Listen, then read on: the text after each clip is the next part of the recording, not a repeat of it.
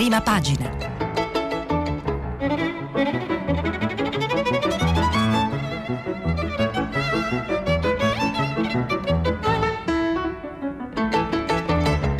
Questa settimana i giornali sono letti e commentati da Pierluigi Vercesi, giornalista del Corriere della Sera.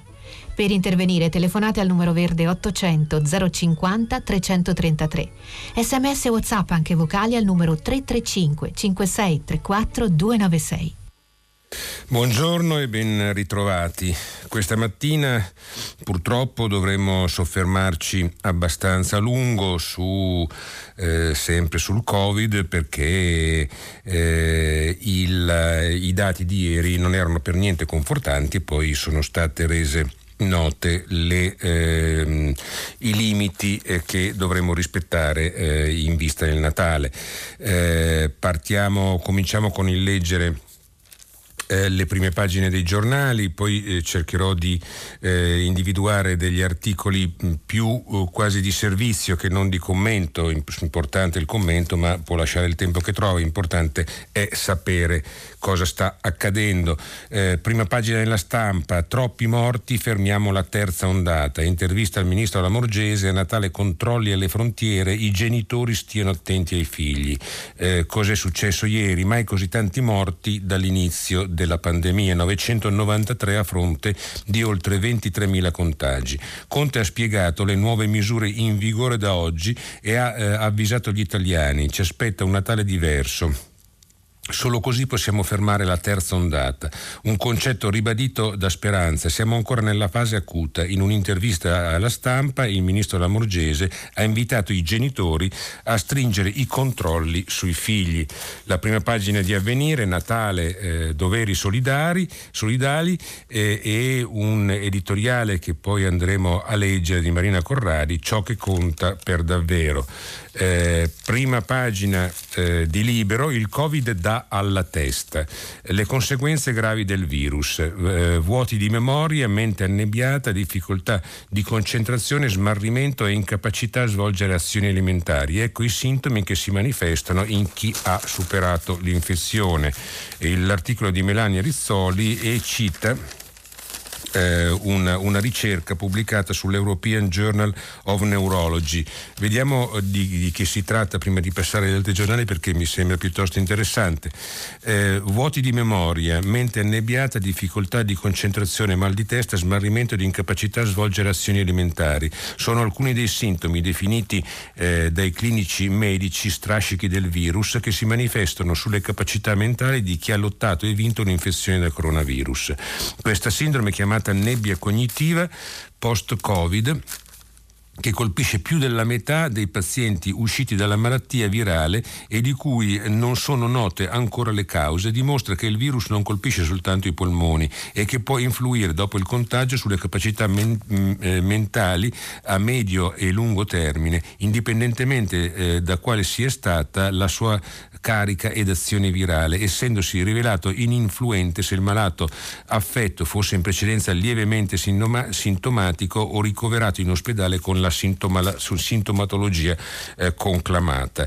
Eh, vado avanti, la ricerca, eh, salto un pezzo, la ricerca che ha prodotto lo studio sulla nebbia cognitiva pubblicata sull'European Journal of Neurology e che ha esaminato con un team di neurologi circa 3.000 soggetti in convalescenza dall'infezione virale, afferma che tre pazienti su quattro possono presentare i disturbi neurologici suddescritti, ipotizzando un effetto diretto eh, della eh, diffusione del Covid-19 nel tessuto nervoso, essendo stati identificati con il microscopio elettronico i danni tissutali correlati all'infezione. Ho letto dalla prima pagina di Libero eh, che titolava appunto Il Covid da alla testa. Eh, prima pagina di Repubblica, mille morti in un giorno, serve un Natale blindato. Conte sul eh, nuovo DPCM, sacrifici per evitare la terza ondata.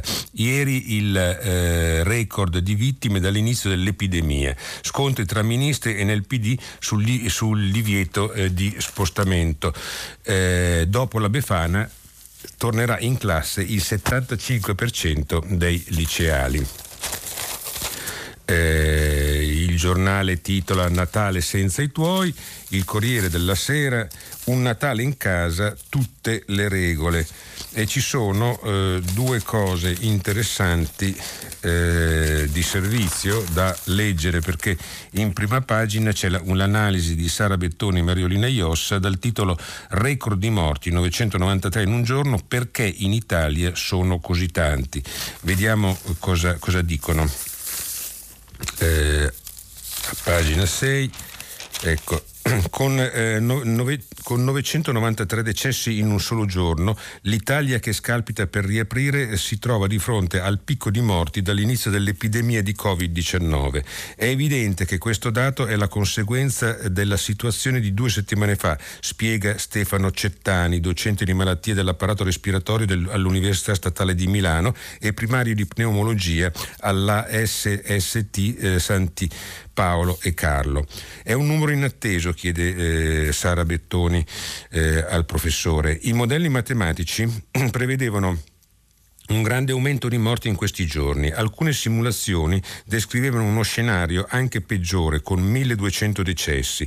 Quella causata eh, da SARS-CoV-2 è una patologia lenta. Eh, nel mio reparto di terapia semi-intensiva respiratoria non riusciamo a dimettere pazienti prima di 9-10 giorni. I numeri che purtroppo vediamo oggi sono la diretta conseguenza dell'esplosione di contagi, di contagi delle settimane scorse.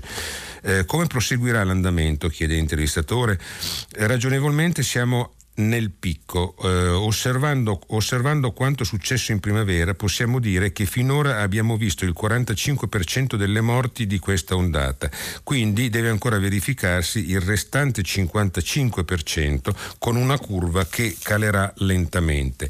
Eppure tutti eh, i suoi colleghi hanno spiegato che oggi la mortalità è inferiore rispetto alla prima, chiede l'intervistatore. È vero, rispetto al totale dei contagiati la percentuale dei morti è inferiore.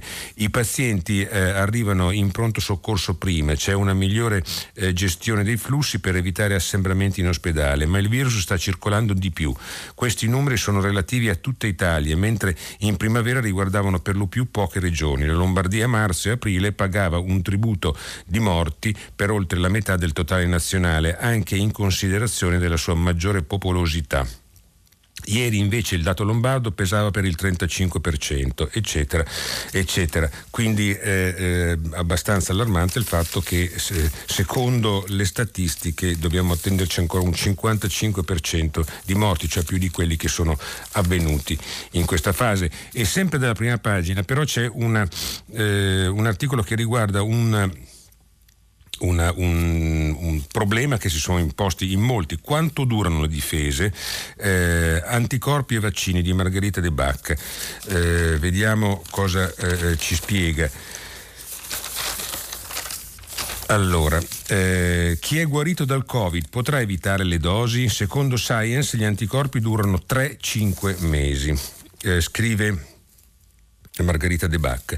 Eh, chi ha avuto il Covid eh, non deve vaccinarsi contro eh, la malattia perché ha sviluppato anticorpi naturali, semmai dovrà controllare il livello di questi anticorpi e quando questi dovessero scendere si può eh, riconsiderare una vaccinazione. L'opinione di Giuseppe Ippolito, direttore scientifico dello Spallanzani e infettivologo del Comitato Tecnico Scientifico vaccino per i guariti. Secondo Ippolito, chi ha avuto la malattia ha una protezione che deriva dall'infezione naturale e quindi potrebbe non vaccinarsi. In una vaccinazione di massa basata su categorie prioritarie e fattori di rischio sarebbe però difficile immaginare screening prevaccinali per dosare gli anticorpi e vedere se un individuo sia già stato colpito dal virus in precedenza. In ogni caso chi si vaccinasse pur avendo avuto l'infezione non correrebbe nessun rischio. Uno studio di Science valuta in 3-5 mesi la durata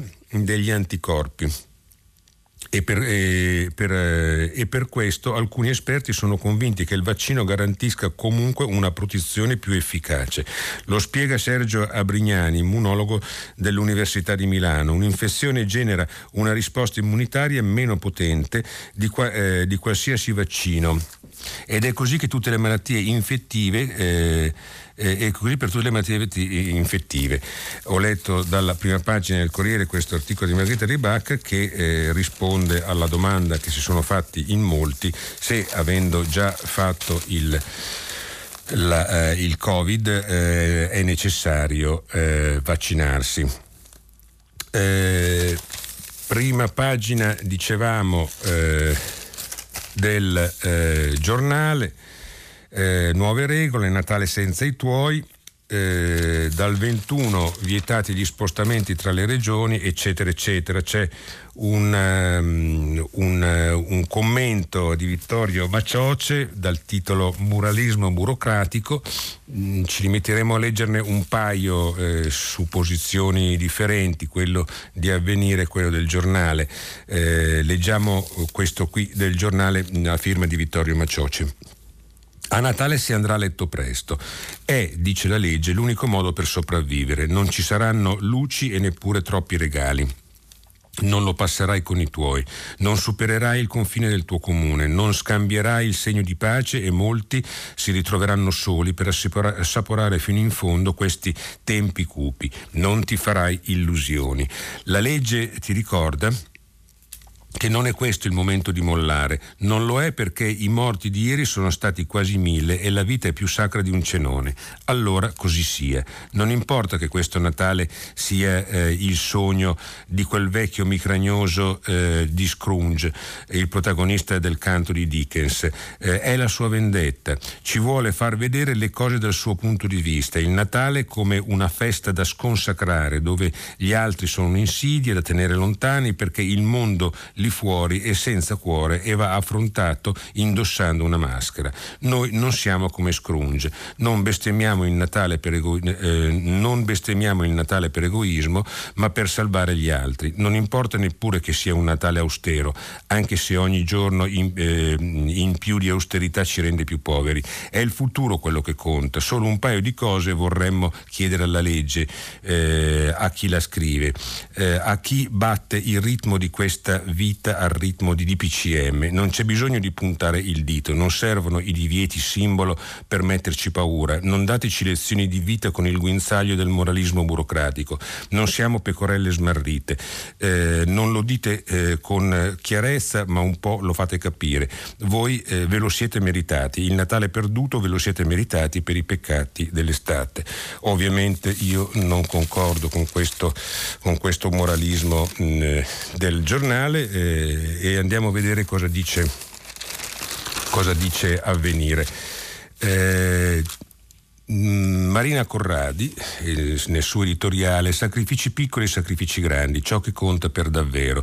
Quindi, eh, visto che eh, ci si aggrappa alla questione sacra, mentre l- l- la CEI eh, è ampiamente eh, d'accordo su, sui, sui, vincoli insomma, eh, eh, che sono stati posti, eh, vediamo cosa dice il giornale dei vescovi italiani. Eh, TG di ieri sera, le norme del DPCM di Natale, vietati gli spostamenti tra regioni dal 21 dicembre all'Epifania e perfino fra i comuni della stessa regione il 25 e il 26 dicembre. Sentendo di questo divieto, di questo divieto in, qua, in, quanti abbiamo sussultato, pare un Natale agli arresti domiciliari quello che si annuncia, eh, in chiusura di un amarissimo 2020. Quanti nonni, fratelli, nipoti negli Interland e nella provincia italiana abitano in comuni divisi divisi appena da una manciata di chilometri.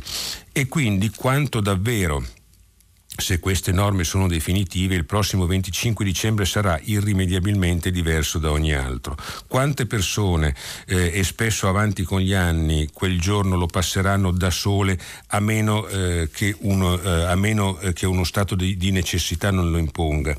Ascolti e ti verrebbe voglia di dire al governo, si può morire anche di tristezza, non soltanto di Covid, ma ieri eh, si, eh, si apprende a sera i morti in Italia erano 993, mai così tanti. Siamo ormai ben oltre, eh, ben oltre, i 50.000. Allora, noi stessi che trovavamo eh, quei divieti di Natale intollerabili ci siamo fermati a pensare a questi mesi, al lavoro stremante nei reparti degli ospedali, ai medici e, e agli infermieri che pure sono morti, ai momenti terribili in cui i respiratori eh, non bastavano, ai camion carichi di bare eh, che nella notte in silenzio come in una tragica ritirata lasciavano Bergamo, dove non c'era più posto nei cimiteri. Il costo umano del Covid in Italia è stato imponente, ma poteva esserlo ancora di più senza i sacrifici fatti e la crisi che ne deriva, eh, che ne deriva mm, eh, lo sarà, temiamo, altrettanto. Allora puoi immaginare che l'urgenza di fermare una terza ondata di contagi, di contagi che si profila all'orizzonte mentre la seconda ancora monta sia alla base di un decreto, in alcuni passaggi duro da accettare perché sono proprio le riunioni conviviali fra persone che abitualmente non si frequentano, vivendo lontani, ciò eh, che il virus, l'invisibile convitato, attende per tornare ad allargarsi. Il cenone in cui i commensali vengono da città diverse, da eh, luoghi eh, distanti, è il crocevia da cui ormai lo sappiamo, eh, si dipartono le nuove linee di contagio come una ragnatela e il ragno eh, ancora non smette di tessere. Natale eh, però, proprio il giorno di Natale, continui a, eh, continui a mh, pensare. Eh, eh, questi vecchi soli sono però proprio loro i più fragili da proteggere da un virus che può, essere, che può essere aggiunto ad altri malanni il colpo definitivo. Ho letto dalla prima pagina di eh, avvenire eh, con la quale concordo più di quella che ho letto in precedenza.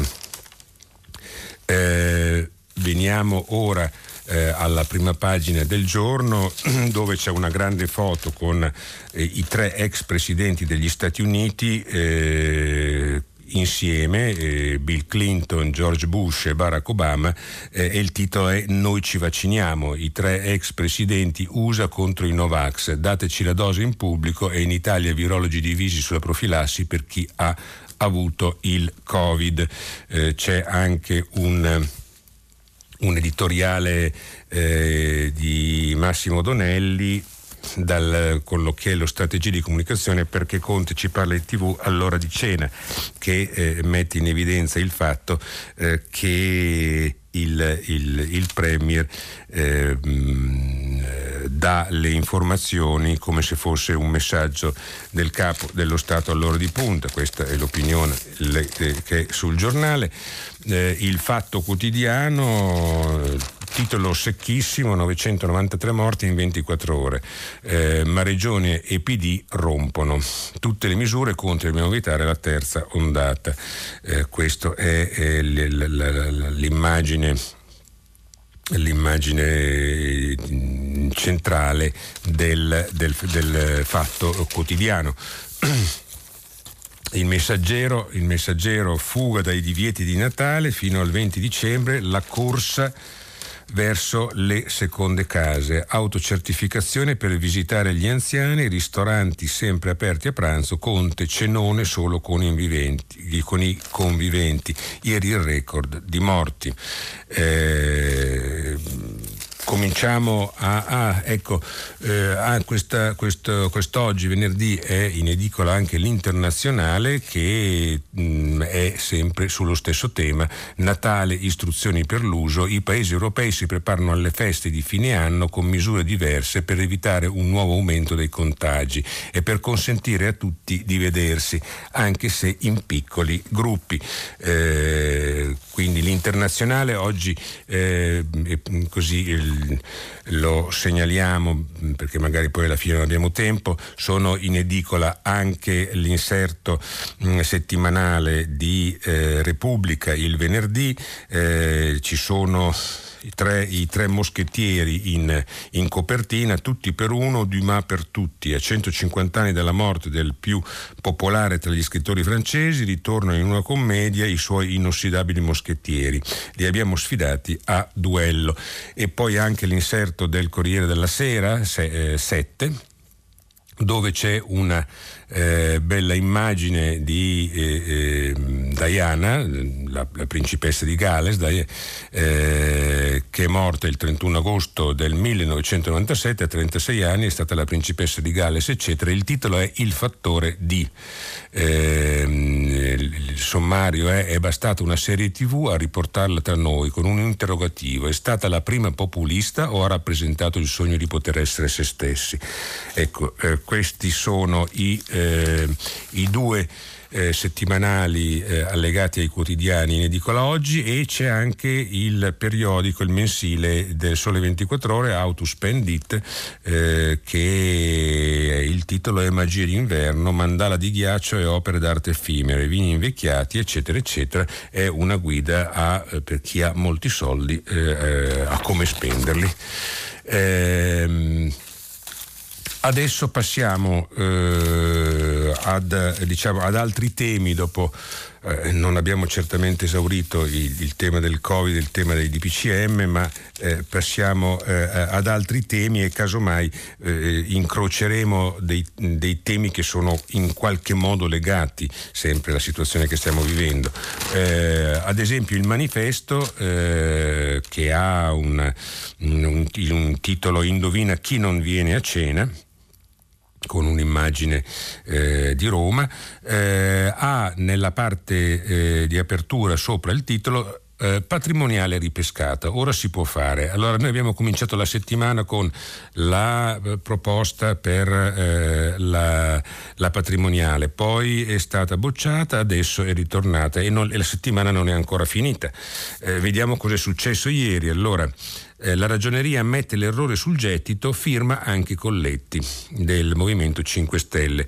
Riammesso in Commissione Bilancio alla Camera l'emendamento sulla patrimoniale. La ragioneria generale dello Stato ammette l'errore sul calcolo del gettito. Fratoiani e Orfini rivendicano insieme il traguardo. Abbiamo aperto una discussione nel Paese. È un primo risultato. Il primo firmatario di Leu eh, dice è, è un imbroglio dire come fa Di Maio che tassiamo il ceto medio. Su una casa pagata 951 mila euro con l'aliquota eh, allo 0,2 oltre la franchigia di 500 mila euro si pagherebbe, si pagherebbe, soltanto 40 euro e il 90% degli italiani pagherebbe di meno. Orfini, il PD non può essere contro, ma eh, il viceministro Misiani, patrimon- patrimoniale eh, non nel programma. Firma anche il, il, il Andrea Colletti del Movimento 5 Stelle che in un'intervista dice eh, altri nel movimento sono favorevoli ora sono 11 i deputati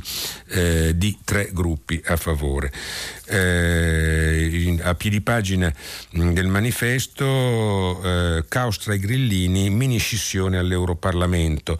Eh, una notizia mentre ehm, si litiga sul MES, quattro deputati europei escono dal Movimento 5 Stelle e accusano i vertici. Abbiamo svenduto i nostri ideali, stiamo diventando un partito come gli altri. Per loro potrebbe aprirsi, potrebbero aprirsi le porte ai verdi d'Europa. E ho letto dalla prima pagina del, del manifesto eh, a proposito del manifesto che ieri era l'unico giornale che dava la notizia eh, della um, la notizia che eh, l'ONU aveva, aveva, tolto, aveva cancellato eh, la, eh, la, cannabis eh, come droga pericolosa, eh, oggi i, molti giornali ci ritornano su questo argomento che probabilmente era sfuggito e lo commentano.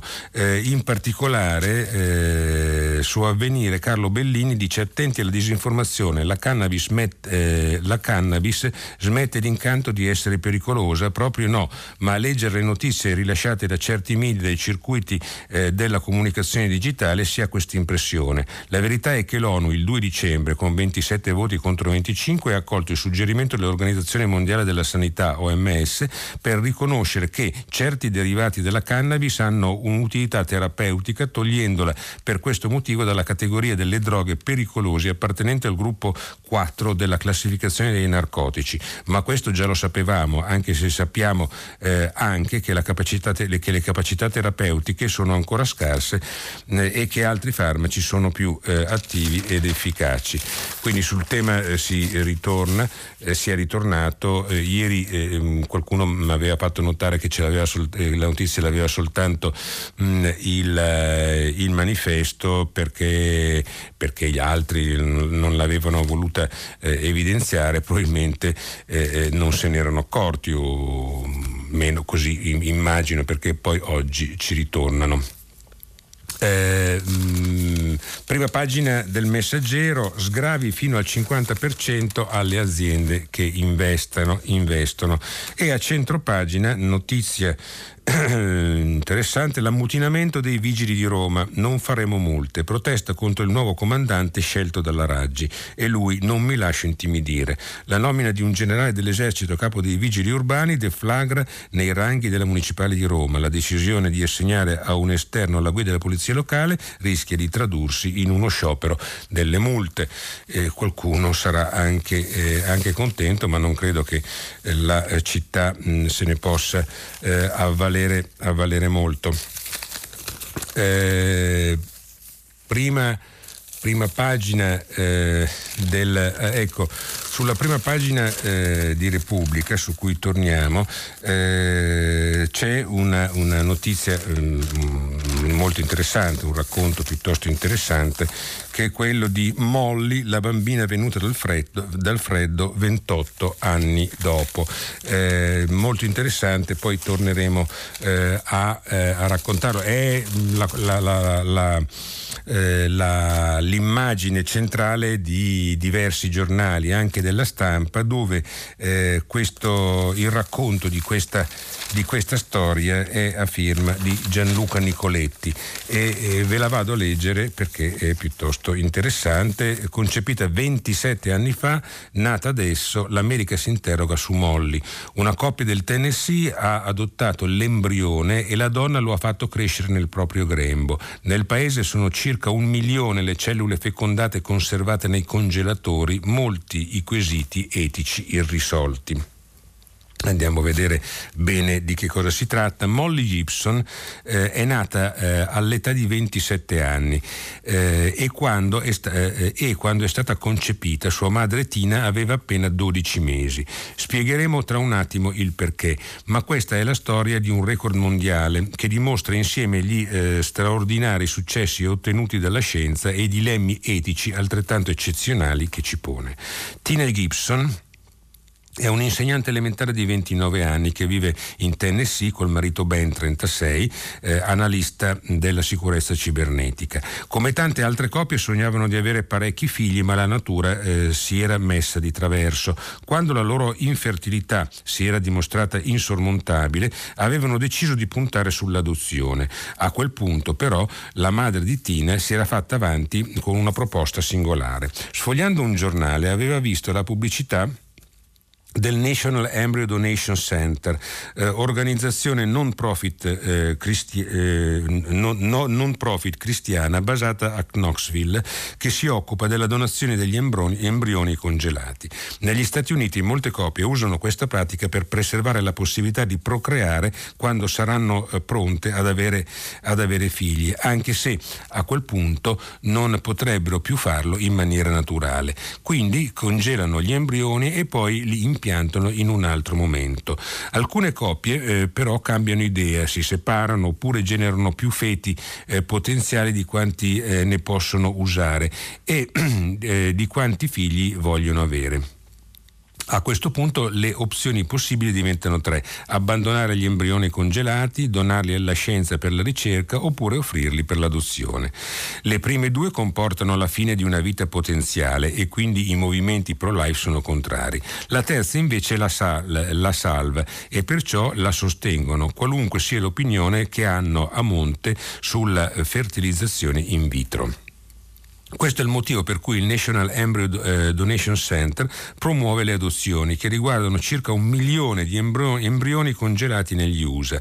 Ogni anno ne facilitano oltre mille con un, uh, una percentuale di successo del 54% e offrono l'opzione di entrare in contatto con i genitori biologici o lasciarli anonimi. Quando Tina e Ben hanno scoperto l'esistenza di questa possibilità non hanno avuto dubbi. Stavamo pensando all'adozione tradizionale, ma l'idea di avere un figlio ci ha conquistato. Quindi hanno eh, avviato la pratica con poche eh, condizioni. Siamo ehm, entrambi bassi, perciò abbiamo chiesto un embrione di genitori non alti. Il dottor Jeffrey eh, Keenan, direttore del NEDC, mh, mm, ha eh, trovato il candidato giusto ma singolare. Ci ha proposto un embrione congelato da 24 anni. Noi avevamo molta paura, l'età, eh, eh, avevamo molta paura l'età comprom- che l'età compromettesse la riuscita dell'adozione, ma abbiamo accettato lo stesso. Così nel novembre del 2017 è nata Emma, che allora deteneva il record mondiale di anzianità. Due anni dopo Gibson hanno deciso di riprovare e Keenan gli ha proposto un altro embrione eh, della stessa coppia, eh, stavolta congelato nell'ottobre eh, del 1992, quando la futura madre, Tina, era eh, una neonata. Anche questa operazione ha funzionato e un mese fa è nata Molly. Quando avevamo avuto Emma, ha raccontato la coppia, eravamo incantati, ma ora lo siamo ancora di più. Se eh, qualche anno fa ci avessero detto che avremmo avuto due bambini, fine non ci avremmo creduto. Eh, invece eh, adesso siamo qui con Emma eh, felice che eh, presenta tutti i molli. Così questa è la mia sorellina. Ho letto dalla prima pagina della stampa questo articolo a firma di Gianluca Nicoletti. Eh, e eh, già che siamo sulla prima pagina della stampa, eh, ne approfitterei per eh, leggere eh, un articolo di, di tipo economico eh, che però in qualche modo è legato alla situazione attuale di Covid a firma di Mario De Aglio, dollaro debole e scelte di Biden per la ripresa. Mm, gli Stati Uniti e l'euro sempre più forte, mm, credo sia interessante. Eh, una cosa che magari eh, non, è, al, non si percepisce per chi non ha dimestichezza con i giornali eh, economici. Eh, ogni pomeriggio aspettiamo con ragionevole trepidazione i dati sull'andamento del Covid-19, quasi fosse un bollettino di guerra, una guerra per di più che proprio bene non va.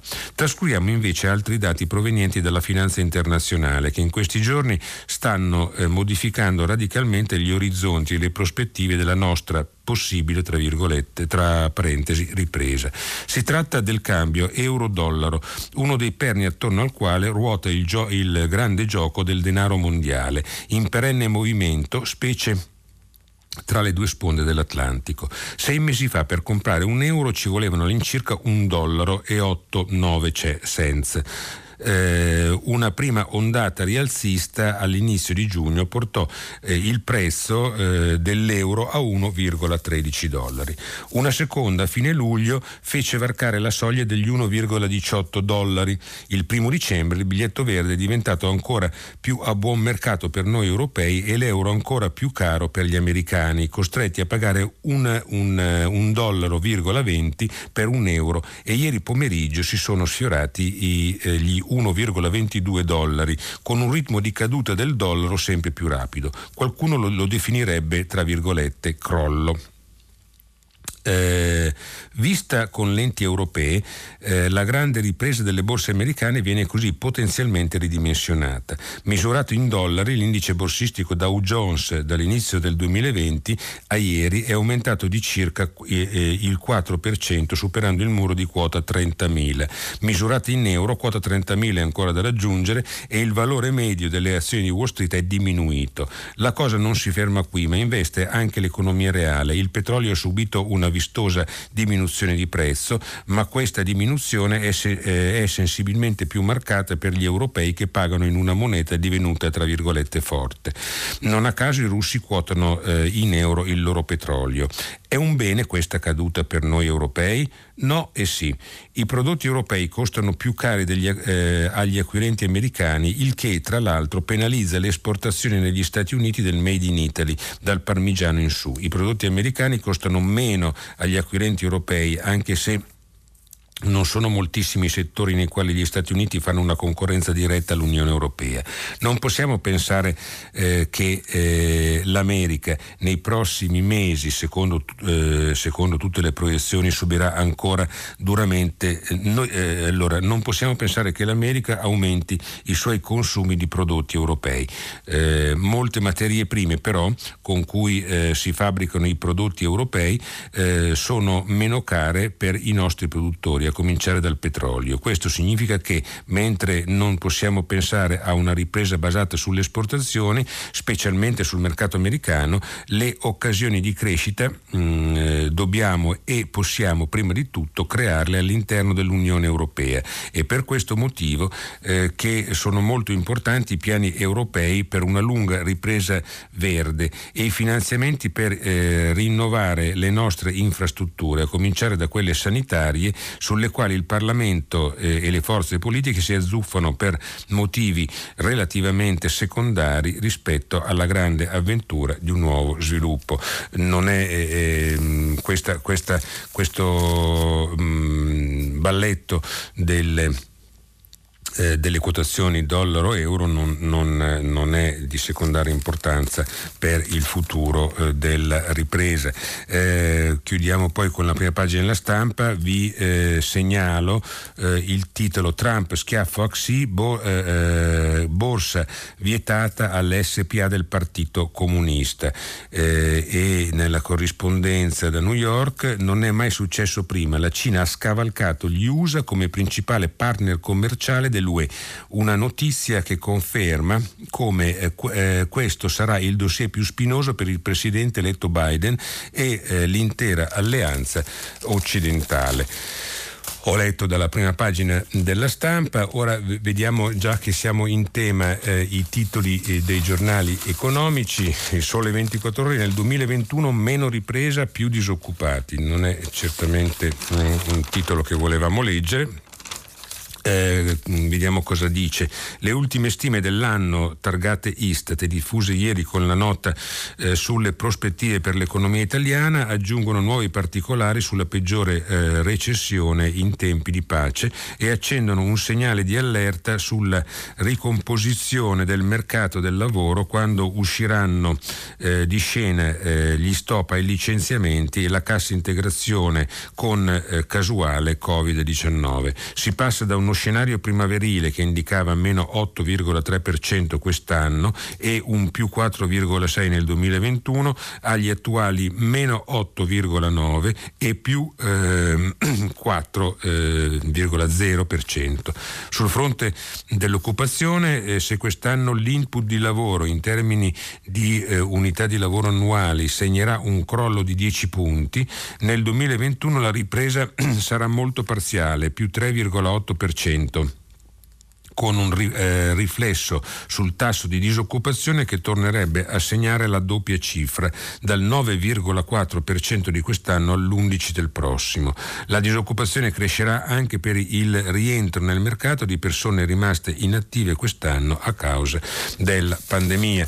E a centro pagina eh, vi faccio notare il titolo eh, Fronte comune Italia e Francia per la tassazione digitale. Mm, eh, Italia oggi titola I dati del fisco sono per tutti, le entrate met, eh, mettono informazioni e servizi a disposizione di regioni e province, ASL, comuni, ministeri, casse per evitare richieste continue ai cittadini. Questa è la prima pagina eh, di eh, Italia di Italia Oggi e Milano Finanza arriva anche il BTP Salute. Eh, la misura presentata nella manovra eh, è spinta dal Movimento 5 Stelle che così eviterebbe l'uso del MES. Rapporto shock del Censis, ora un italiano su due rinuncia persino alle cure private. Conte intanto sigilla il Natale eh, e, indici, eh, e indice un e indice un CDM eh, per un decreto legge sul recovery found, eh, prima pagina di Milano, eh, di Milano Finanza.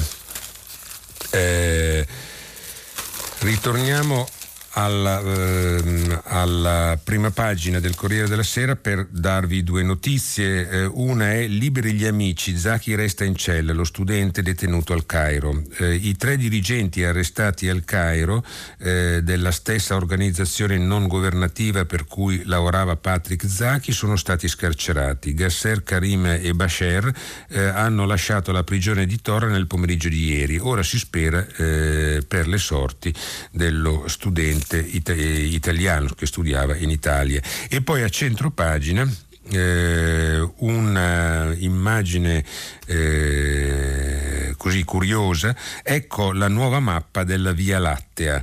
Eh, il satellite Gaia ha eh, contato e studiato 1,8 miliardi di stelle. La mappa in 3D più precisa mai realizzata mh, della nostra galassia, la Via Lattea, quasi 2 miliardi di stelle osservate eh, per 34 mesi dal satellite Gaia dell'ESA, che ha definito con esattezza la posizione degli astri misurandone distanza, movimenti, luminosità e colore. Eh, all'interno c'è un bel servizio eh, di Giovanni Caprara eh, con anche un'immagine ehm, piuttosto eh, suggestiva eh, di, eh, della nostra via Lattea dove, dove, dove noi stiamo. il secolo XIX in um, in prima pagina ha una notizia eh, spiagge, l'Europa attacca l'Italia eh, sulle concessioni, ovviamente secolo XIX essendo il giornale di Genova della Liguria è molto interessato a questo argomento, vediamo di cosa si tratta, c'è un articolo di Marco Bresolin, la Commissione Antitrust europea bacchetta l'Italia perché assegna le concessioni balneari senza alcun tipo di gara pubblica, non rispetta gli standard di sicurezza nelle gallerie, impedisce la concorrenza nei sistemi per il pagamento pagamento elettronico delle autostrade, abusa dei eh, contratti a tempo determinato nel settore pubblico, non protegge le sue acque dall'inquinamento agricolo e non recepisce eh, le regole eh, del mandato eh, d'arresto europeo. Roma nei prossimi mesi dovrà dare risposte chiare a Bruxelles per evitare di finire davanti alla Corte di Giustizia UE o peggio pagare maxi multe, ma dai eh, balneari liguri una risposta secca già arriva prospettiva, basta incertezza, investire così è impossibile, il governo si muova. Quindi sono tante eh, diciamo, le tirate d'orecchio dell'Europa, ovviamente il, il giornale del, più importante della Liguria ha sottolineato quello, che, eh, quello delle spiagge. Eh, c'è eh, anche in prima pagina del secolo XIX un commento di Flavia Perina, eh, così la scuola viene tradita da destra e sinistra, siamo sempre diciamo, sugli, argomenti, mm, eh, sugli, argomenti, che riguardano il Covid, eh, vi leggo solo l'incipit, la tenacia con cui sinistra e destra hanno respinto l'ipotesi di apertura delle scuole prima di Natale dice fino a che punto eh, i tempi nuovi abbiano azzerato il DNA delle grandi grandi filiere politiche italiane. Eh, ho letto dalla prima pagina del secolo XIX. Eh, e eh, chiuderei con, segnalandovi due titoli del foglio. Eh, sì, il populismo combatte contro il popolo, in prima pagina della. e poi Libri osceni processata per l'amante di, Cetter, di Lady Chatterley. Oggi Penguin affronta il pianto dei dipendenti su Peterson. Eh, la rassegna stampa di oggi finisce qui, vi aspetto dopo la pubblicità per il filo diretto. Pierluigi Vercesi, giornalista del Corriere della Sera, ha terminato la lettura dei giornali di oggi. Per intervenire chiamate il numero verde 800 050 333. Sms WhatsApp anche vocali al numero 335 56 34 296. Si apre adesso il filo diretto di prima pagina. Per intervenire e porre domande a Pierluigi Vercesi, giornalista del Corriere della Sera, chiamate il numero verde 800 050 333. Sms WhatsApp anche vocali al numero 335 56 34 296. La trasmissione si può ascoltare, riascoltare e scaricare in podcast sul sito di Radio 3 e sull'applicazione RaiPlay Radio. Vi ricordo che stiamo pubblicando i vostri messaggi sul sito di Radio 3 e ora passiamo alle telefonate. Pronto? Buongiorno, sono Antonella e chiamo da Noto, provincia di Siracusa. Buongiorno Antonella. La mia domanda era la seguente, vorrei sapere chi scalpita per riaprire tutto. Io credo che scalpitino soltanto i presidenti di regione perché non vogliono assumersi la responsabilità sulle, sulla situazione economica dei loro cittadini e per scaricare appunto la responsabilità sul governo, sulle decisioni del governo. Perché ieri abbiamo sperato i mille morti, siamo rimasti impressionati dai 3100 e qualcosa degli Stati Uniti, ma se rapportiamo la popolazione degli Stati Uniti a quella dell'Italia, e certo. cosa è successo in Italia, saremo a 6.000 morti in un giorno, perché gli Stati Uniti sono circa 350 milioni, l'Italia sono 60 milioni, per cui facendo la debita proporzione saremo a 6.000 morti. Quindi di fronte a un'ecatombe del genere, io credo che ancora qualche periodo breve di restrizioni in attesa del vaccino sia semplicemente una sorta di salvagente per evitare dei danni irreparabili nel futuro. E per cui le dico, proprio vorrei sapere da lei cosa ne pensa chi, chi, chi, ritiene responsabile di questo scalpitare della riapertura di tutto. Ma eh, guardi Antonella, io, io, sono mm, d'accordo con lei, eh, i dati non ci consentono eh, di eh, fughe in avanti, riaperture, eccetera. Addirittura io che eh, credo nella, mm, nel, nel, fondamentale di quanto sia importante per il futuro di questo paese la scuola come la sanità e la scuola che erano, dovevano essere due punti di forza, si sono dimostrati due punti di debolezza eh, e che vadano, eh, che lo Stato debba eh, riprogrammare eh, e ritornare a investire fortemente in questi due settori, io sono anche del parere che sia giusto che la scuola rimanga chiusa chiusa fino al, al 6 o 7 di, di, di, di gennaio, eh, perché magari nei piccoli paesi no, ma nel, nel, nelle città che, dove i ragazzi devono prendere i mezzi, eccetera, sono eh, un, un, eh, il, il, problema di, poter, di dover eh, portare a casa poi eh, il virus eh, e far circolare fortemente la... Mh, eh, la, la, la, il virus eh, eh, è, un costo troppo elevato. Eh, quindi eh, se noi ci fossimo preparati, se effettivamente il, il, per questi mesi eh, la didattica a distanza funzionasse e mh, mm, in molti casi funziona, in, in altri casi no, questo può essere colpa del, del, del fatto che, che, che mh, è difficile in alcune zone d'Italia l'Italia sia ancora arretrati da questo punto di vista o magari che i professori non si sono adeguati eh, o che effettivamente ci sono i problemi familiari perché poi il problema della, della, della scuola chiusa è soprattutto per le zone eh, più eh, a rischio eh, di eh, abbandono della scolarità eccetera eccetera. Ora io dico eh, io sono anche d'accordo e questo continuo lamentarsi per qualsiasi qualsiasi decisione presa mh, mm, fa parte del gioco, eh, ognuno vuole dire la propria, ognuno vuole scaricare su altri delle colpe, eh, purtroppo nei momenti di difficoltà qualcuno cerca di cavalcare in un senso o nell'altro politicamente la, la, le difficoltà e di scaricarle addosso agli altri, eh, io credo che eh, queste eh, decisioni prese ieri, poi ognuno pensa sempre che siano gli altri che debbano rispettarle, loro no, che il loro caso specifico eh, debba essere eh, estrapolato perché loro possono fare una determinata cosa e gli altri no. Comunque io non voglio neanche sentire eh, eh le lamentele di chi si lamenta per il cenone, per le cose, eccetera, eccetera. Mm, più, più, che altro è per eh, la solitudine eh, del, delle, delle, delle persone anziane che devono rimanere in casa, mm, per i eh, eh, parenti che non si possono rivedere, però eh, diciamo nel caso in cui eh, si tratti di persone giovani, eh, mi, mi, diciamo un sacrificio si può fare per, per il futuro. Io insomma, voglio, voglio dire che, ne, che, le generazioni prima delle nostre hanno fatto ben altri tipi di sacrifici con un due guerre, eccetera, eccetera. Quindi non, non, eh, tutta questa lamentazione che si sente in parte è strumentale, politica, in parte è perché forse eh, ci, siamo, ci siamo, non riusciamo a, a, a rinunciare ad alcune cose di cui si può benissimo rinunciare. Grazie Antonella, pronto? Sì, buongiorno. Sono Fabio, telefono dalla provincia di Arezzo, nella zona del Valdarno Aretino. Buongiorno Fabio. Buongiorno. E la telefonata è riferimento al funzionamento degli uffici pubblici o privati o in tempo di pandemia. Mm. E mi riferisco, per esempio, in banca si prende l'appuntamento, la posta si entra scaglionati e via via. Io anche all'ufficio Inca, il patronato si prende l'appuntamento. E in questi giorni ho avuto bisogno di andare all'ufficio dell'Inps. Mm.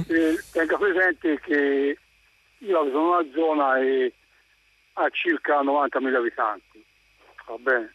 Mm. E l'ufficio INPS è chiuso, c'è un bel numero verde e, e lì poi comincia l'odissea perché poi si renda conto che sa meglio di me che all'ufficio INPS probabilmente c'è più gente di, di, di, di 70 anni là che gente di 20, no? quindi è anche più difficoltoso mettersi lì, entrare perché bisogna fare online, va bene?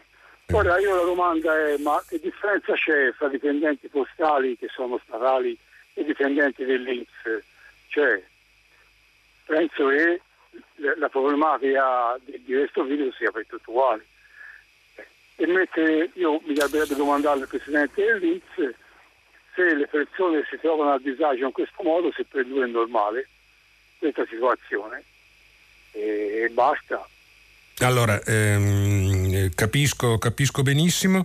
Ehm, anch'io personalmente nei, nei, mesi scorsi mi sono trovato di fronte a disagi che non, che non capivo. Ad esempio, lei eh, parlava di uffici postali, eh, io uffici postali di città, eh, arrivavi lì e eh, ti accorgevi che in alcuni giorni erano chiusi, in altri aperti. Allora mi chiedevo perché il virus circolasse di martedì e non circolasse di mercoledì e soprattutto il fatto che eh, i, mm, eh, gli uffici rimanessero chiusi per alcuni giorni faceva sì che c'erano delle code lunghissime eh, nei giorni in cui erano aperti. Quindi diciamo queste scelte eh, sicuramente avranno una loro motivazione, mh, mm, può darsi che il personale fosse malato, non lo so comunque quale sia, eh, comunque effettivamente queste cose eh, e anche in altre, in altre occasioni di appuntamenti presi in banche che poi non venivano rispettati, con gente lasciata fuori,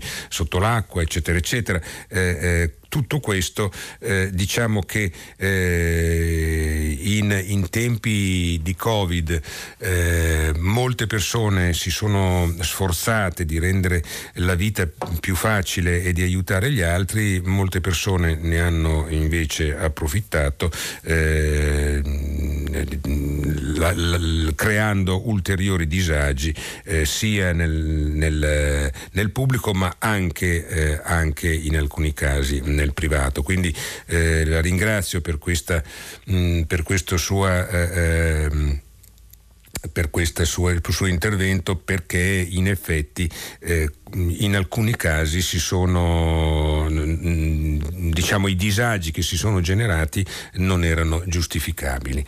Pronto? Pronto? Sì? Buongiorno, sono Dora, chiamo da Bologna. Buongiorno Dora. Buongiorno, io volevo fare un brevissimo intervento e condividere una riflessione su quella che io ritengo una grande contraddizione molto italiana.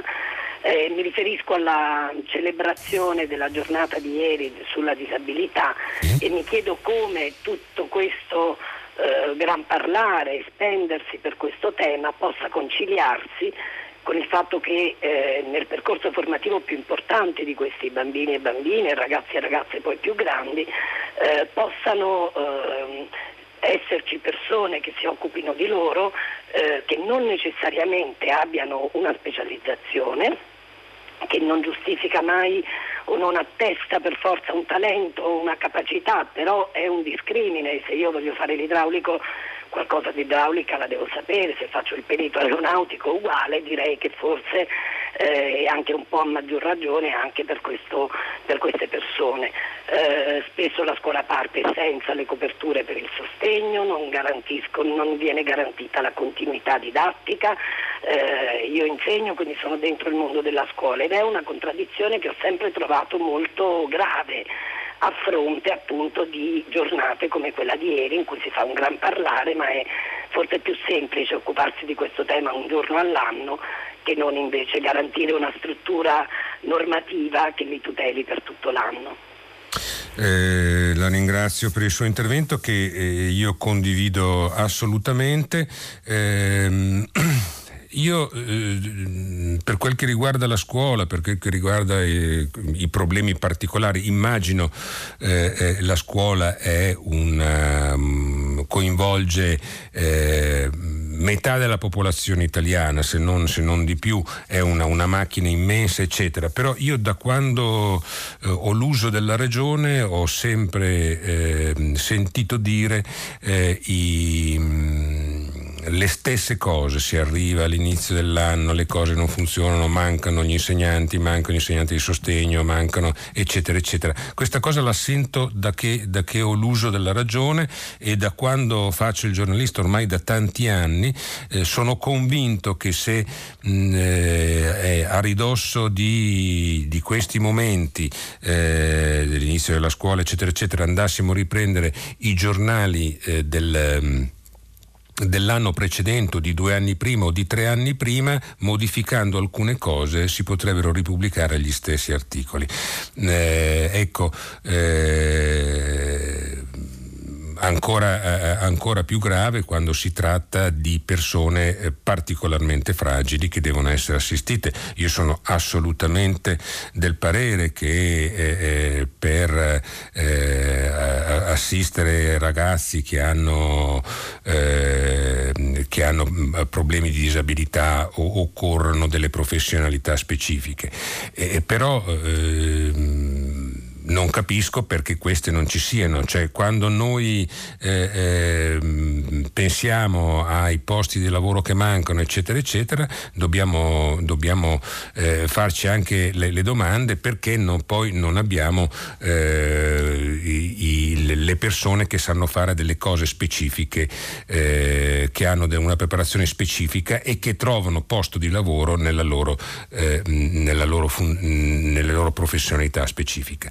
Grazie eh, Dora, vado a leggere alcuni, prima di passare alla prossima telefonata, eh, a leggere eh, alcuni alcuni messaggi che stanno arrivando. Gli anziani preferiscono rimanere soli piuttosto che intubati e rischiare di morire. Francesco, sono, sono d'accordo. Eh, Guardi che negli Stati Uniti è quasi tutto aperto. Eva Bologna. Buongiorno, una domanda. Quando si dice che non ci si può spostare fra i comuni il 25 e l'1, eh, eh, si intende comuni metropolitani? No, si intende comuni, punto e basta, eh, non comuni metropolitani. Eh, abbiamo, eh, av- abbiamo, davanti ormai soltanto Spagna, Perù e Belgio. Scommettiamo che tra qualche settimana saremo in cima al mondo nella classifica dei morti per Covid per abitante. Certo. Buongiorno a tutti gli ascoltatori di prima pagina. Conduttore teniamo sempre presente eh, le parole, ehm, le illuminanti parole di Albert Einstein. Quando giudicate uno scienziato, un operatore, non badate alle parole che dice, ma guardate i fatti che produce. Ecco, in politica questo dovrebbe essere Vangelo. Giuseppe Marconi Marcuzzi Aiello dal Friuli, concordo. Pronto? Buongiorno, sono Buon... Luca da Milano. Buongiorno Luca. Chiamo, chiamo per riportare una situazione di cui non si parla, anche se in questi giorni diciamo spesso mancano i medici, mancano i medici.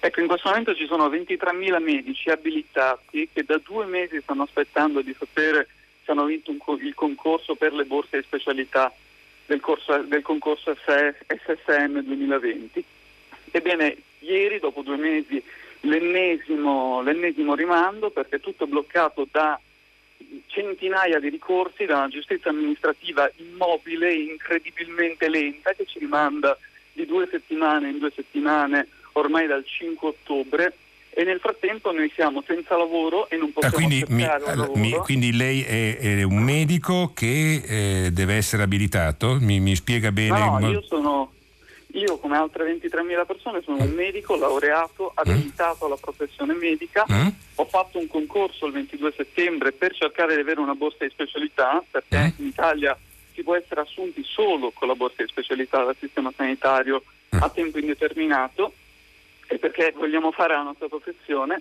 Il 22 settembre ho fatto un concorso, il 5 ottobre doveva uscire la graduatoria, dovevo essere in grado di indicare quali erano le scuole di specialità a cui volevo iscrivermi.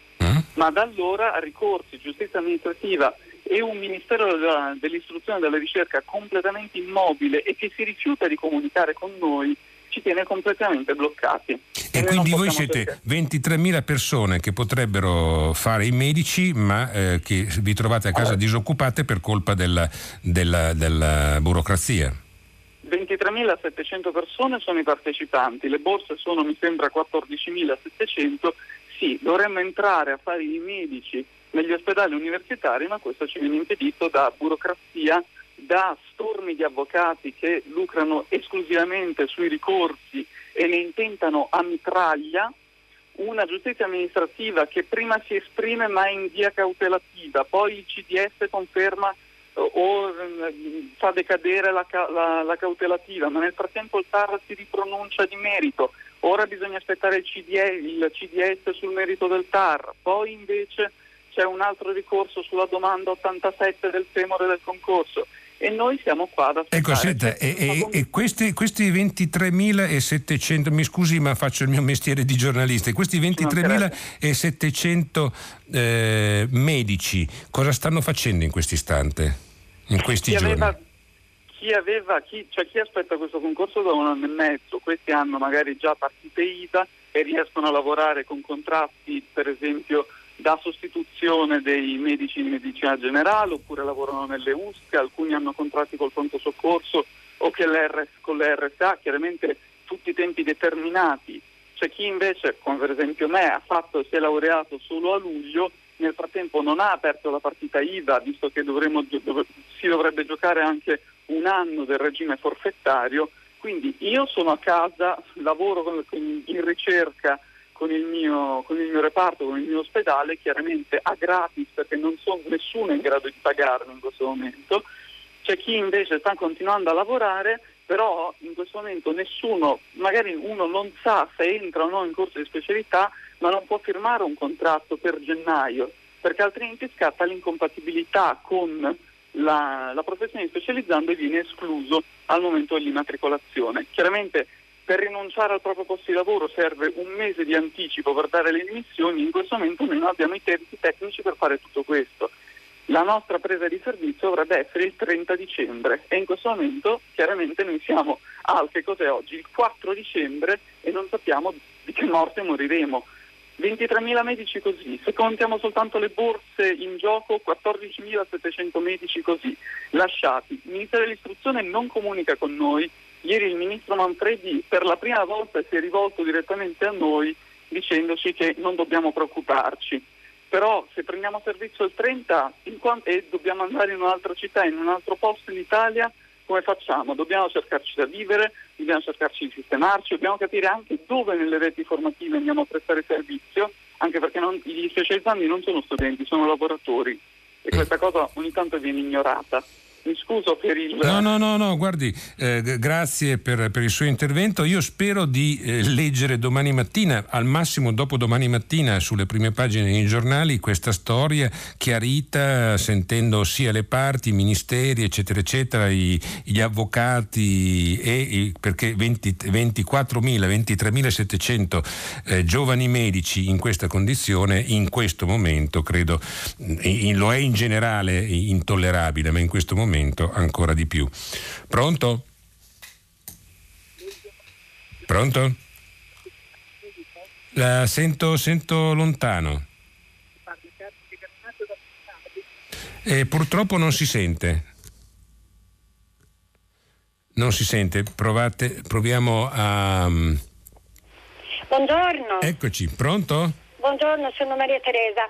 Volevo intervenire. Da dove Maria Teresa? Eh, dal lago di Garda, provincia di Brescia. Ah, bene. Eh, volevo intervenire sul suo, eh, l'ultima riflessione che lei ci ha letto relativa al richiamo dell'Europa per ehm, i, pro- i provvedimenti, mm, i ritardi in alcuni sì. provvedimenti italiani. Io in questo momento non voglio parlare delle spiagge eh, che meriterebbero, ma voglio parlare del fatto che debba essere l'Europa a farci rendere conto che abbiamo troppi precari nel pubblico. Mm. Ed è vergognoso e non c'è verso di cambiare, eh, sia per quanto riguarda le attività estive, perfino per le biblioteche, per, si utilizzano, eh, si sono utilizzate cooperative per i servizi sociali, per l'assistenza all'handicap, eccetera, che ehm, in questo momento di Covid hanno un trattamento diversissimo da quello dei dipendenti pubblici veri e propri. Quindi a parte la, l'ingiustizia sociale, eh, eh, l'altra cosa grave è che gli uni sono protetti, gli altri no. Sono perfettamente eh. d'accordo con lei e aggiungerei che se lo Stato dà il cattivo esempio poi lo Stato non può andare a recriminare contro i privati che hanno atteggiamento eh, simili a quelli che eh, assume lo Stato. Mm, continui pure se eh, l'ho, l'ho interrotta. Pronto? Cos'è più, cioè lei, ma tutti noi verifichiamo nei call center cosa succede. Ti rispondono che non sanno, non possono, non sono collegati con la struttura, non sono responsabili. Cioè si genera proprio, si avvalla ma in Italia è così, avvalla una irresponsabilità generale. L'ospedale non è responsabile dell'ufficio prenotazioni, l'ufficio prenotazioni non sa come funzionano le strutture sanitarie. Ecco, è ora di cambiare. I soldi del, eh, dei nuovi finanziamenti devono proprio per far cambiare rotta anche in questo settore. Uh, lei ha ragione, signora Maria Teresa, io sottoscrivo tutto quello che ha detto e aggiungo qualcosa in più. Io credo che sia eh, stata una cultura eh, del, del, non prendersi le responsabilità per tanti motivi, in alcuni casi anche giustificata, perché poi eh, chiunque in Italia eh, nel pubblico si prenda una responsabilità per il bene, eh, poi viene eh, in qualche modo colpito, c'è sempre qualche, qualche cosa per cui rischia, rischia, di avere un processo e quindi nessuno si prende la responsabilità. Io credo che eh, una società eh, funzionante vada rifondata proprio sul sistema educativo e i sistemi valoriali della società stessa.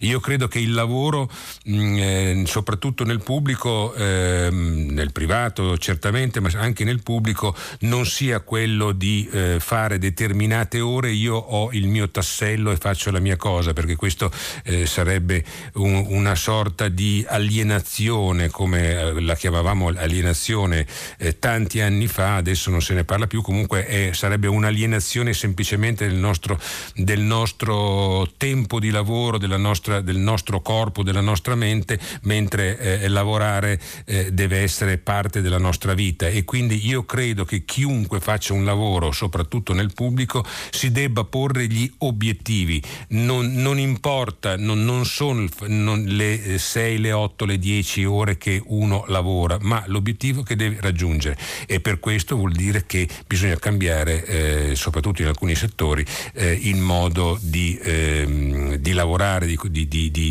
di, concepire le cose. Devo dire che questo paese, eh, io a volte mi sono meravigliato di come un un paese così grande così, e così complesso poi alla fine in un modo o nell'altro va sempre avanti e, eh, e eh, risolve i problemi. Perché in, eh, nei ministeri ci sono molte persone che non fanno nulla ma poi comunque le cose funzionano eccetera. Perché questo paese è fatto di una certa percentuale di persone eh, che si prendono realmente a cuore eh, il bene del paese il bene degli altri e prendono prendono seriamente il proprio lavoro e che quindi sopperiscono a tutte le mancanze eh, di quelli che invece non lo fanno.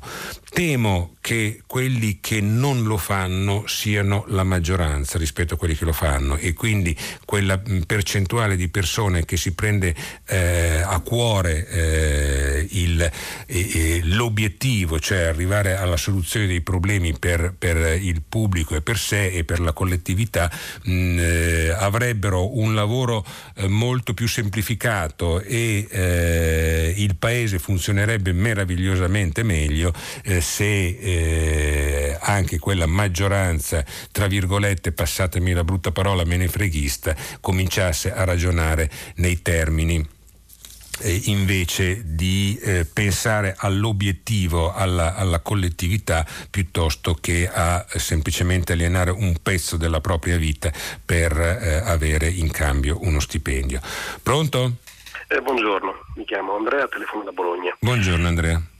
Il mio, io telefono invece in relazione sempre al discorso della patrimoniale e vorrei aggiungere un punto di vista sulla discriminante per stabilire se uno è ricco o non è ricco. L'altro giorno ha telefonato una dipendente pubblica che diceva io sono dirigente, prendo 90.000 euro all'anno, ho scoperto di essere povera perché non supererebbe quella, quel, quel, quel, limite che fa sì che si paghi la, la, l'eventuale patrimoniale. Io vorrei aggiungere un punto di vista che è un po' diverso, perché la signora che parlava al telefono mh, aveva una voce piuttosto giovanile. E io invece me sono già quasi sessantenne, ho lavorato per una vita, sono impiegato, io e mia moglie prendiamo insieme la cifra che ha dichiarato la signora, per 90.000 euro, per due impiegati normali. Abbiamo la casa che siamo pagati io e mia moglie negli anni con le fatiche, abbiamo la casa che avevamo ereditato dai nostri genitori, che purtroppo non ci sono più, da, da, dai miei genitori in realtà, i suoi genitori sono ancora. Quindi eh, diciamo che sono ricco perché ho il mio appartamento, la mia casa che ho pagato, pagato pagando anche le tasse e che non mi dà reddito perché mi permette semplicemente di avere un tetto. E pagando un mutuo probabilmente. Eh, fortunatamente no, no. perché i, i, nostri genitori hanno sempre lavorato, noi abbiamo sempre lavorato mm. eh, da quando praticamente abbiamo finito le scuole e quindi eh, mettendo soldi da parte siamo riusciti a comprarci la casa. Eh, io non sono dipendente pubblico, sono dipendente privato, e anche mia moglie, quindi siamo diciamo, tutelati, ma eh, tutto può succedere, no? E quindi non abbiamo la certezza. Ma il punto vero, quello che voglio dire, è che la casa che sto, diciamo, coi denti stretti tenendo è per mia figlia, che ha 24 anni e sta studiando.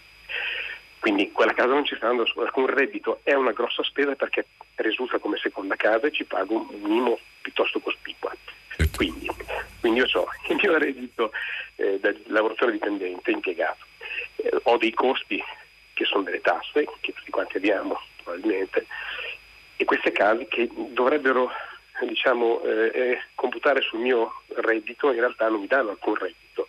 Eh, è sì, qualcosa che ho ottenuto, che ho realizzato, ma non mi danno reddito. Allora la domanda è, è più giusto, perché probabilmente ci sono altre situazioni simili alla mia, con persone forse che non c'è neanche la fortuna di avere il lavoro, quindi magari hanno le case e sta cercando di mantenerle, ma in realtà non è ricchezza, cioè è ricchezza ma non è ricchezza che dà reddito. Certo. quindi è più giusto tassare eh, queste case che non danno reddito e sulle quali abbiamo pagato le tasse, o invece è più giusto pagare l'eventuale patrimoniale su un reddito che tutti, tutti, gli anni, tutti i mesi eh, eh, arriva a chi invece ha un tipo di reddito diverso.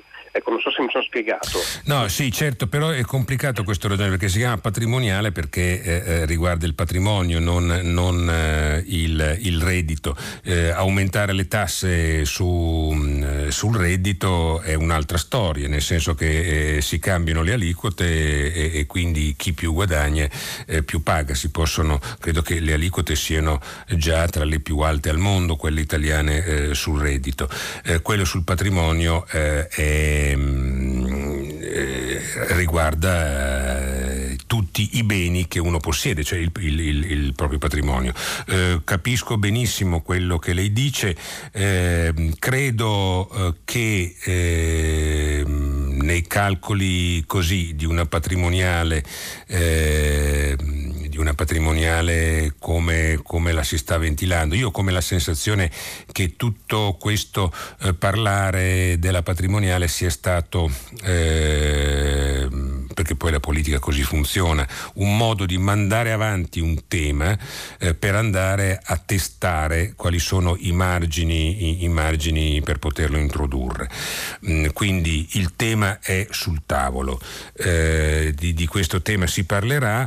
Eh, credo che poi, mh, mm, da come mi dice lei, eh, signor Andrea, l- alla fine poniamo che entrasse la patrimoniale a, a una situazione come la sua probabilmente eh, essendoci la franchigia di 500 mila euro, eh, due case che se non sono due castelli, insomma poi dipende anche come viene valutato il valore della casa, il valore della casa non può essere valutato al prezzo di mercato perché eh, um, ci devono essere dei parametri di valutazione eh, per forza. Eh, a quel, punto, a, quel punto, credo che lei potrebbe eh, o non pagare nulla o pagare veramente una tassa mh, irrisoria di, di, di, di, poche decine, decine di euro. Eh, la cosa eh, che, eh, che, continua comunque a rimanermi eh, in, così in mente eh, è che eh, il discorso della patrimoniale da un punto di vista teorico e poi dico da un punto di vista pratico chi ha di più se contribuisce con qualcosa di più in momenti di difficoltà difficoltà. Se quei soldi vengono spesi in maniera corretta, io eh, per questo eh, certamente non mi scandalizzo, anzi eh, potrebbe, potrebbe insomma, essere mh, un, un, un, indice di civiltà. Eh, però c'è una cosa che mi, che, mi, che mi rimane in mente, che continua a ronzarmi nella testa, vale a dire eh, quei miliardi di euro che sfuggono alle tasse che già esistono, cioè evasione fiscale, sfuggirebbero anche a eh, un eventuale patrimoniale perché eh, se non sono alla luce del sole. Eh, quindi alla fine la patrimoniale andrebbe a penalizzare chi ha mh, mm, pagato le tasse, chi ha eh, sempre eh, mm, fatto il proprio dovere, ha lasciato i propri beni alla luce del sole e, eh, e quindi penalizzerebbe chi ha avuto un atteggiamento civico corretto rispetto a chi invece ha frodato il fisco, ha frodato eh, i, i, gli altri cittadini non pagando, non pagando le tasse.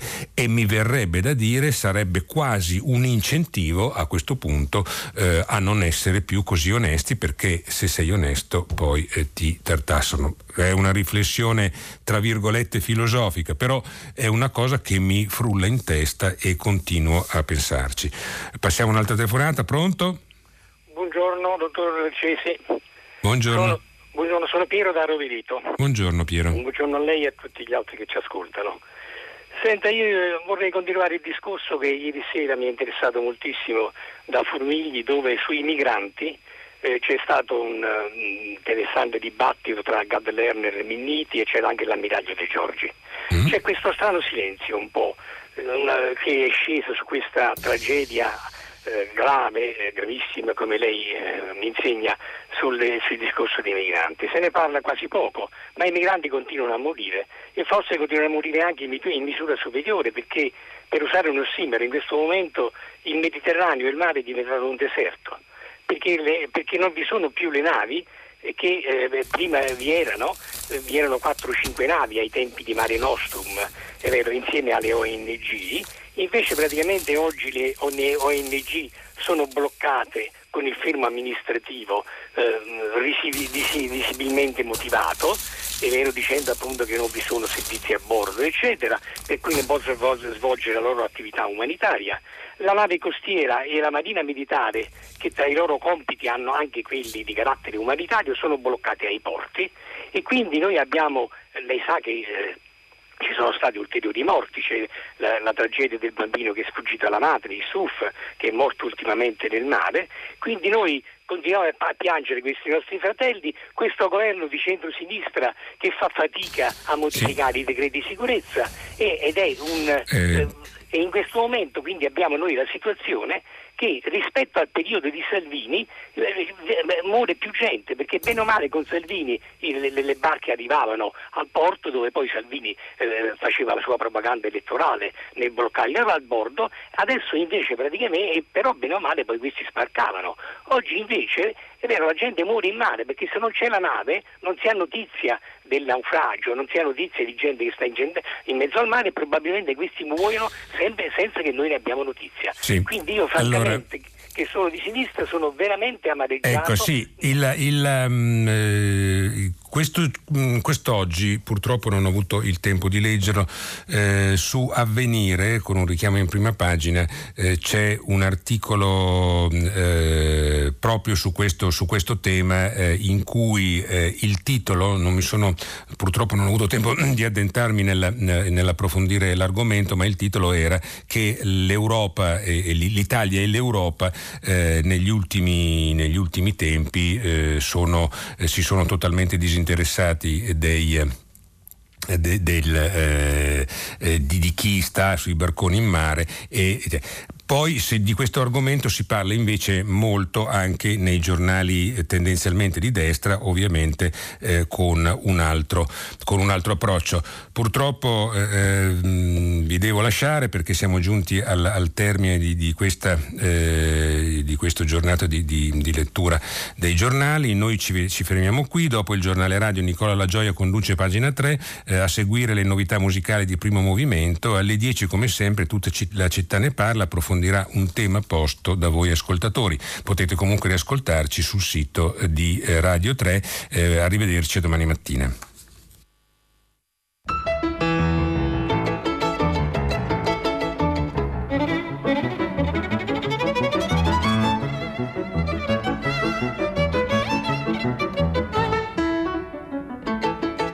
Pierluigi Vercesi, giornalista del Corriere della Sera, ha letto e commentato i giornali di oggi. Prima pagina è un programma a cura di Cristiana Castellotti, in redazione Maria Chiara Beranec, Natascia Cerqueti, Manuel De Lucia, Cettina Flaccavento, Giulia Nucci.